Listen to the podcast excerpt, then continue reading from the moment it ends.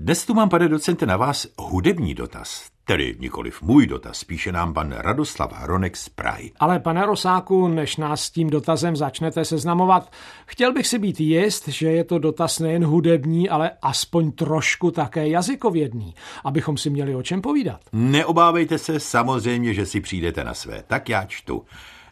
A nebo, abychom to zkrátili, pan Hronek se ptá, proč se koncert, na kterém zpívá sbor bez orchestru, nazývá koncert a kapela, když tam právě žádná kapela není. No, tak to bude pro vás, myslím, jednoduché.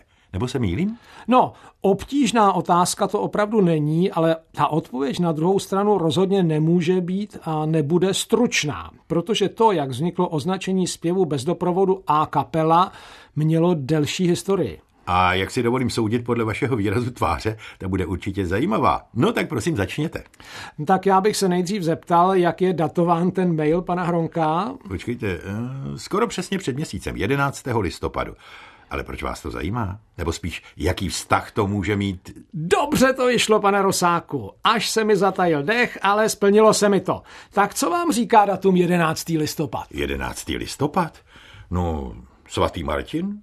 No, ale souvislost zborového zpěvu s martinskou husou, která je navíc pečená, takže prosím nekejhá. Husu nechme žít, pane Rosáku, a věnujme se svatému Martinovi což byl, jak známo, římský voják, poté poustevník a nakonec biskup ve francouzském městě Tours.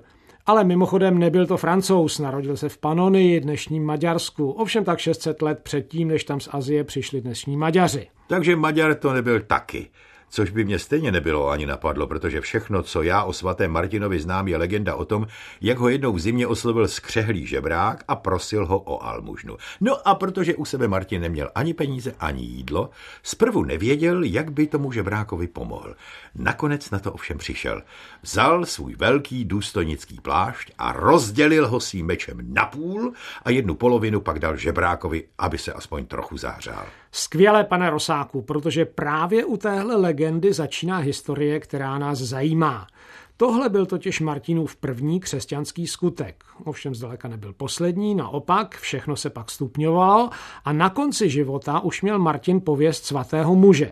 Když pak zemřel, byl v Tour pochován a jako jeho relikvii tam vystavovali i jeho plášť. Tedy, jestli dobře rozumím, tak asi jen polovinu pláště. No, to máte pravdu, ale co je důležité, byl to plášť. Čili ne polovina pláště? Eh, byla to polovina pláště, ovšem pláště s kapucou, nebo kapucí, jak chcete. Češtně obojí možné, kapuca i kapuce. Pane docente, jen bych jemně připomněl, že naším tématem je dnes vokální hudba, nikoli móda. No však ano, jde totiž o to, že české kapuca i kapuce pocházejí z latinského slova kappa.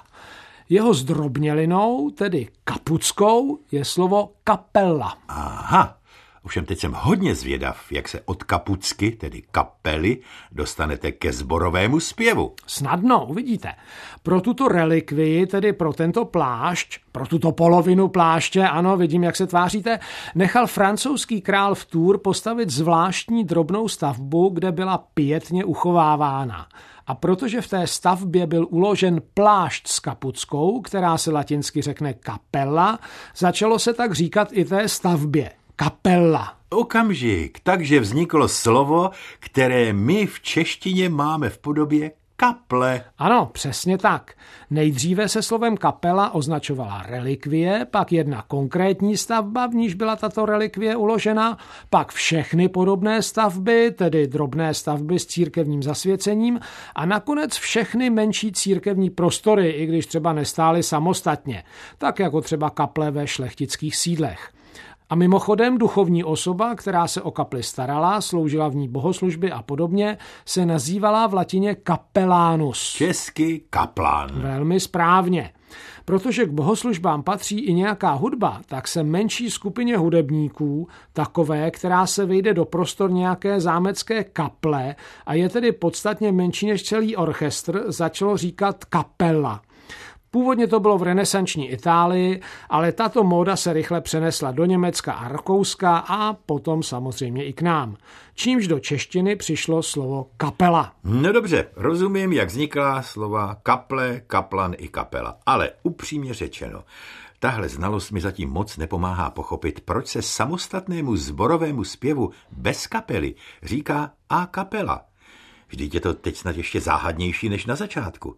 A kapela přece neznamená bez kapely. No, máte pravdu, že je to trochu protiintuitivní. Když se na sousloví a kapela podíváme z toho pohledu, že slovo kapela znamená malé hudební těleso.